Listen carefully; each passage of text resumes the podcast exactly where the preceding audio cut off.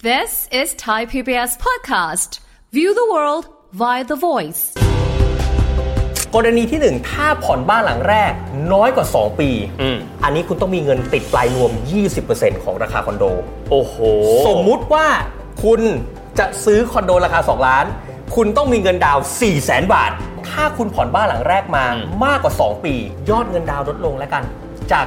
20%เหลือ 10%ครับ จาก 2 ล้านเอาไปวางให้กับบ้าน2 0,000 บาท หนี้สองก้อนทั้งหนี้ก้อนแรกที่เป็นบ้านหลังแรก กับหนี้ก้อนที่สองที่เป็นคอนโดที่เราจะปล่อยให้เช่าเนี่ยรวมกันต้องไม่เกิน 30%ของเงินเดือนครับ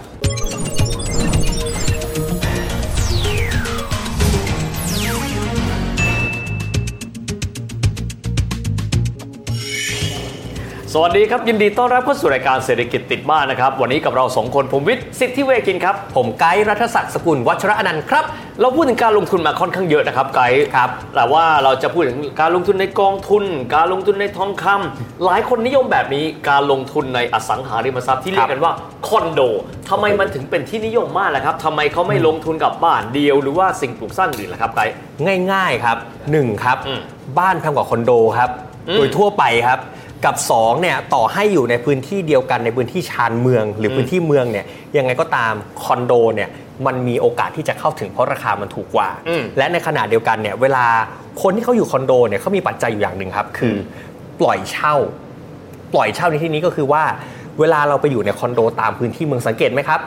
ที่ที่เป็นแหล่งชุมชน อ๋อ ที่ที่เป็นความเป็นเมือง อ๋อ ที่ที่อยู่ใกล้พวกสถานที่ที่เป็นสถานที่ทำงานหรือ urban area หรือใจกลางเมืองคอนโดจะขึ้นก่อน อ๋อ เพราะฉะนั้นหมายความว่าหนึ่งด้วยรูปแบบของอสังหาริมทรัพย์ที่มันเข้าถึงง่ายกับสองคือคนสมัยนี้เขาก็มองว่า เอ๊ะแทนที่จะเช่าหอพัก แต่แทนที่ว่าไม่อยากเป็นเจ้าของคอนโด อืม ก็ไปเช่าคอนโดต่ออีกทีหนึ่ง โอ้นึกออกละทีนี้เนี่ย อืม คำว่าคอนโดมีหลากหลายครับ ครับ ไม่จะเป็นคอนโดที่อาจจะมีราคาสูงนิดหนึ่ง ครับ อนโดที่มีราคากลางๆ ค ครับ อนโดที่อาจจะมีราคาไม่เยอะ ครับ เวลาคนเขาจะไปลงทุนเขาตัดสินใจจากอะไรเอาสมมติเอาเบื้องต้นกันนะ ยังไม่ได้กำหนดงบประมาณของตัวเรานะ ครับ อืม ผมแนะนำแบบนี้ครับ อืม ต้องดูว่าพื้นที่ตรงนั้นใครเป็นคนเช่า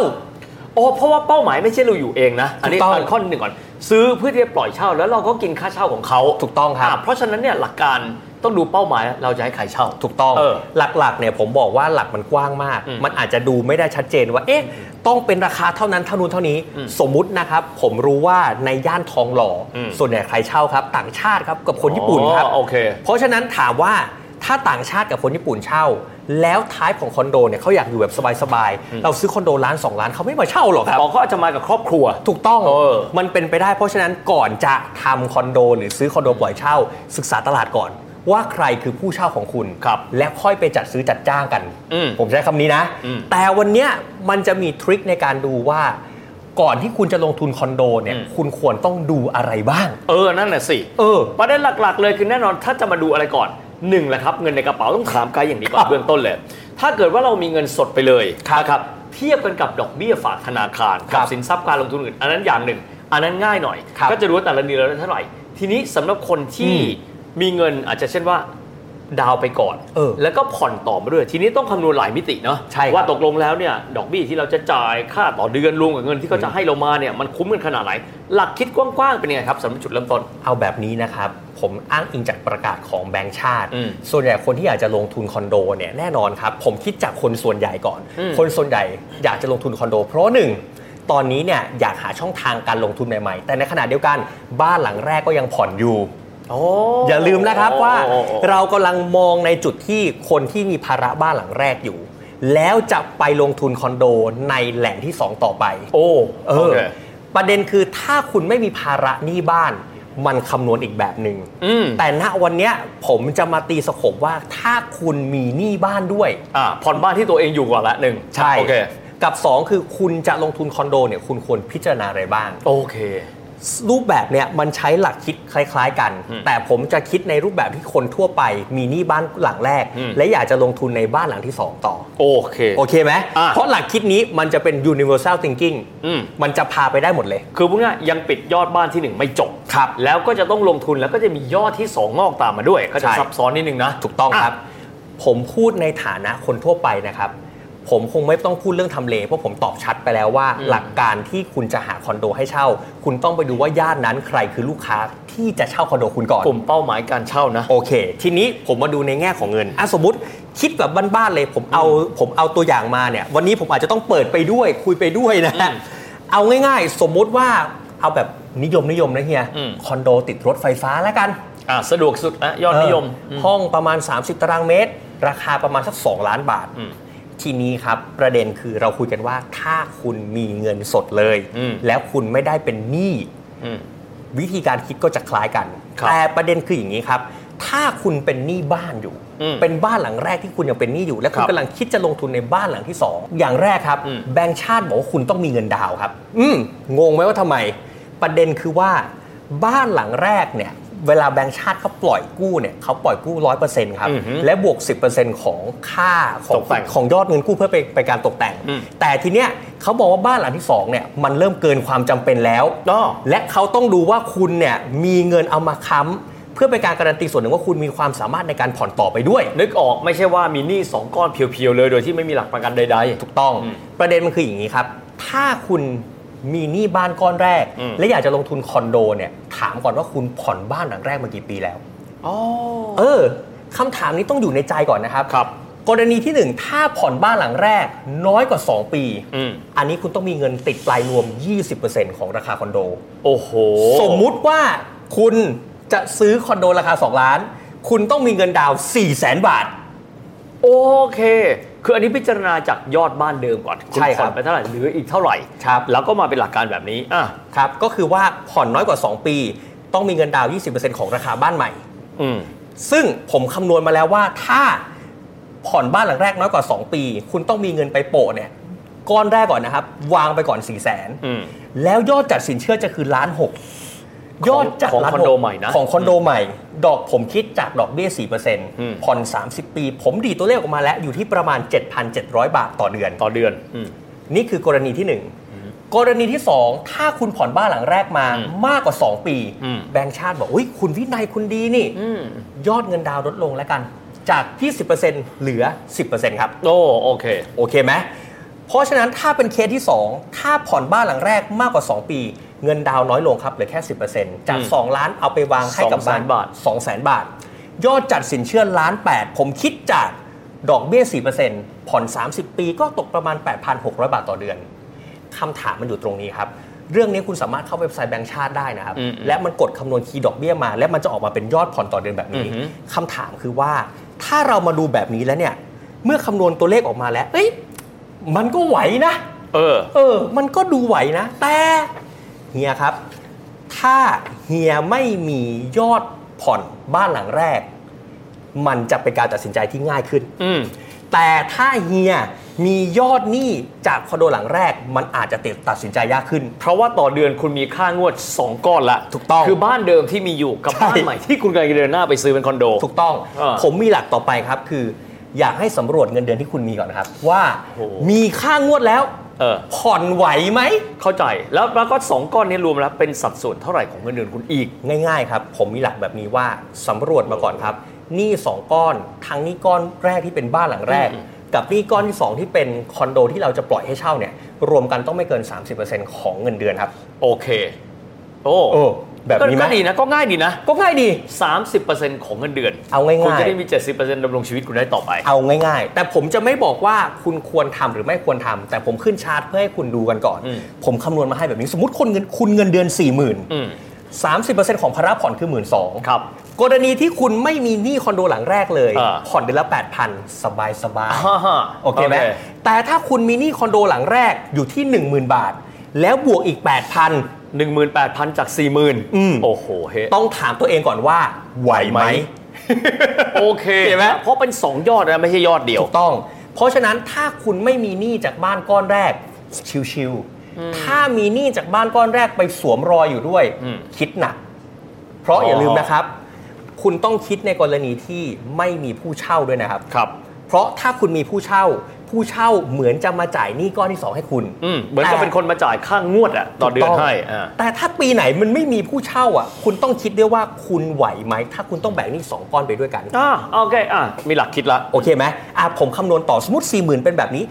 50,000 ถ้า 50,000 ภาระผ่อนไม่ควรเกิน 1 5ื่นห้า อืม แปดพันอ่ะไหวแน่นอนถ้ามีหนี้ก้อนเดียว ครับ แต่ถ้ามีหนี้สองก้อนคือคอนโดหลังแรกกับคอนโดหลังที่ 2 1 5ื่นห้าแต่ 2 ก้อนรวมกันมัน 1 8ื่นแปดอ่ะไหวไหม อ่าฮะ โอเคไหมแต่ถ้า 60,000 บาท ผมคิด 30%อยู่ที่ 1 8ื่นแปดหนี้บ้านก้อนแรก 1 0,000หนี้บ้านก้อน2 8,000รวมกันเป็น 1 8ื่นแปดอันเนี้ยจะเฉียดฉิวมันจะพอดีพอดีไปได้ เพราะฉะนั้นถามตัวเองก่อนว่า ภาระผ่อนหนี้บ้านก้อนแรก กับหนี้ก้อนที่สองที่เราจะลงทุนเพื่อปล่อยเช่ารวมกันแล้วเกิน 30%ของเงินเดือนหรือยัง อ๋ออันนี้เป็นหลักการเบื้องต้นก่อนเนาะ อ่า โอเค ยังยังไม่ต้องเอาเรื่องค่าเช่าเข้ามาใส่นะ ยัง ถ้ามีเรื่อง ครับ ค่าเช่าเข้ามาใส่อ่ะก็เป็นอีกหนึ่งสมการไป ถูกต้องทีนี้ดูสภาพตัวเองก่อนว่าผ่อนไหวไหม เพราะที่ผมถามแบบนี้คือ ถ้าในกรณีที่ไม่มีผู้เช่าคุณต้องแบ่งหนี้สองก้อนนะครับ ถ้าสมมติด่านแรกคุณบอกไหว มาดูก้อนที่สองครับ รายได้สุทธิ อืม ผมไม่พูดคำว่าค่าเช่านะ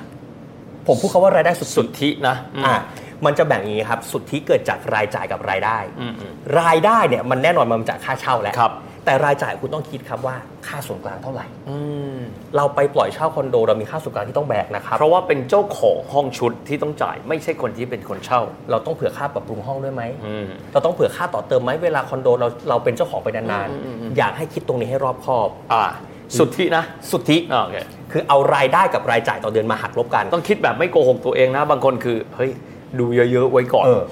ลบค่าใช้จ่ายน้อย ๆ ไม่ใช่นะครับ เอามารวมให้หมดอย่างรอบคอบ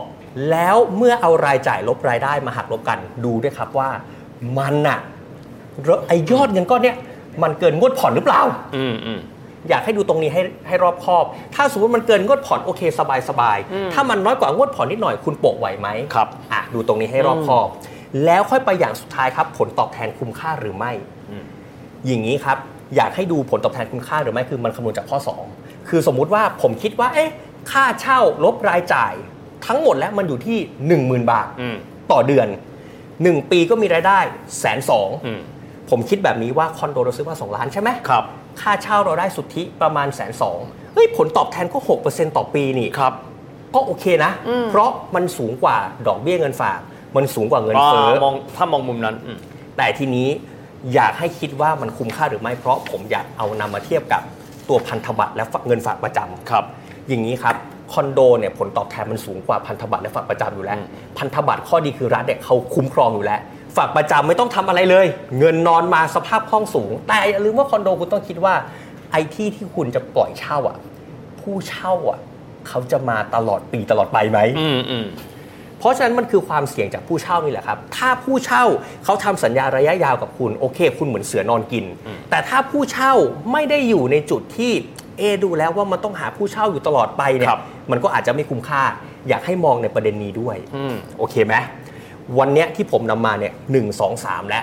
ปิดท้ายเฮีย อืม มันจะมีอีกเรื่องหนึ่งที่ผมอยากจะบอกนี่ผมก้มดูบ่อยมากเพราะวันนี้ช็อตโน้ตคือมันมีแต่ตัวเลขเนี่ยคุณผู้ชมสคริปต์ผมมีแต่ตัวเลขนะเนี่ยเนี่ยที่กำลังดูอยู่เนี่ยกำลังจะบอกว่าคอนโดตอนเนี้ยเฮียด้วยความว่ายุคใหม่มันมีความสะดวกสบายมากขึ้น ครับ คือเดี๋ยวนี้มันมีศูนย์รับฝากอสังหาไงครับเช่นแบบ buy or sell agent โอ้ก็จะซื้อเสร็จปั๊บเขาดูแลต่อให้เรา ถูกต้อง อ่าเราไม่ต้องไปหาผู้เช่าเอง ไม่ต้องดูแลเอง แต่เขาจะมีค่าหน่วยหน้านะครับ หมายความว่า ค่าบริหารจัดการ หมายความว่าในสัญญาเช่า 1 ปี บางที่เขาอาจจะตัดเป็นเปอร์เซ็นต์ อือหหือรือบางที่เขาอาจจะขอเป็นค่าเช่า 1 เดือน อืม เป็นต้นทุนกับเรานะ ถูกต้อง เอาไปคำนวณในสมการด้วย ต้องคิดด้วย หรืออย่างที่ 2 ครับ เคยได้ยินคอนโดที่เป็นยิวการันตีไหมครับ เออเออคืเอออ เออคืออะไรวะ เออ เอาง่ายๆครับยิวการันตีคือคอนโดที่การันตีผลตอบแทนจากค่าเช่า เอาง่ายๆครับ อย่างบางคอนโดเขาขึ้นมาเขาบอก การันตีผลตอบแทน 5 6 7 เขาก็จะตีออกมาเป็นเงินงวดผ่อน สมมุติว่าเฮียซื้อคอนโดกับผม ผมการันตีเลยว่าเฮียสามปีนี้ อืม ผมการันตีผู้เช่าได้แน่ๆ เดือนละหมื่นห้า อืม มันดีนะ ฟังแบบ ครับ นี้ แต่ราคาคอนโดประเภทนี้จะสูงกว่าคอนโดที่แบบเราต้องไปหาผู้เช่าเองครับ อ๋อ คือก็บวกค่าบริหารจัดการค่าหาลูกค้าให้แล้ว และในกรณีที่ในช่วง 3 ปีแรกเนี่ยเมื่อเขาการันตีใช่ไหมครับ แต่เขาหาผู้เช่าไม่ได้ไอ้เงินที่เราจ่ายสูงกว่าคอนโดทั่วไปเนี่ยเขาจะมาจ่ายให้เราแทนครับ อืม เพราะฉะนั้นมันต้องดูแบบละเอียดนิดนึง ครับสำคัญ นะฮะ มาก ๆ แต่ว่าอีกส่วนหนึ่งต้องไม่ลืมนะครับ สมมุติว่า อืม เรายังผ่อนบ้านหลังแรกไม่จบ อืม นะครับคิดแบบนี้เราจะไปเอาวางเงินดาวน์สำหรับคอนโด อาจจะลองคิดแบบนี้ครับ เอ๊ะเอาเงินดาวน์ก็นะไปโปะหลังแรกไหม เออ เพื่อที่ว่าจะเป็นการลดดอกเบี้ย ลดภาระเพราะว่าการโปะสำหรับบ้านแล้วเป็นการลดต้นลดดอก ครับ อาจจะต้องกำหนดหลาย ๆ สมการครับ วันนี้ก็จะมาให้ท่านผู้ชมได้ดูนะครับว่า เวลาจะซื้อแบบนี้เพื่อการลงทุนเนี่ยมีตัวแปรที่ควรคำนึงยังไงบ้าง ใช่ แต่ที่สุดแล้วเมื่อท่านลองไปเข้าสมการลองพิจารณาถามตัวท่านดูเอง ว่ามันเหมาะสมโอเคกับท่านหรือไม่และอย่างไรเนาะ ผมบอกกันแบบนี้ว่าที่ผมเอาคอนโดกับพันธบัตรกับฝากประจำมาเทียบก็คือว่า ถ้าสมมุติว่าเราดูแล้วเงินเรายังไม่ไหว ลองไปพันธบัตรไหมลองไปเงินฝากประจำก่อนไหมและเอาให้เงินเราพร้อมดอกเบี้ยมันทำงานแล้วเราค่อยกลับมาซื้อคอนโดก็ยังได้ นะครับเพราะว่า Universe การลงทุนไม่ได้มีเฉพาะเรื่องนี้อย่างเดียว บางคนได้ฟังมาปั๊บเอ้ยลงทุนกับคอนโดดีกว่า มีหลากหลายนะครับพิจารณาสิ่งที่เหมาะกับเรามากที่สุดนะครับครับสำหรับวันนี้เวลาก็หมดลงแล้วนะครับ แล้วพบกับเรื่องราวดีๆ แบบนี้ใหม่กับเราสองคนได้นะครับใน ครั โอบ กาสหน้าสำหรับวันนี้สวัสดีครับ สวัสดีครับ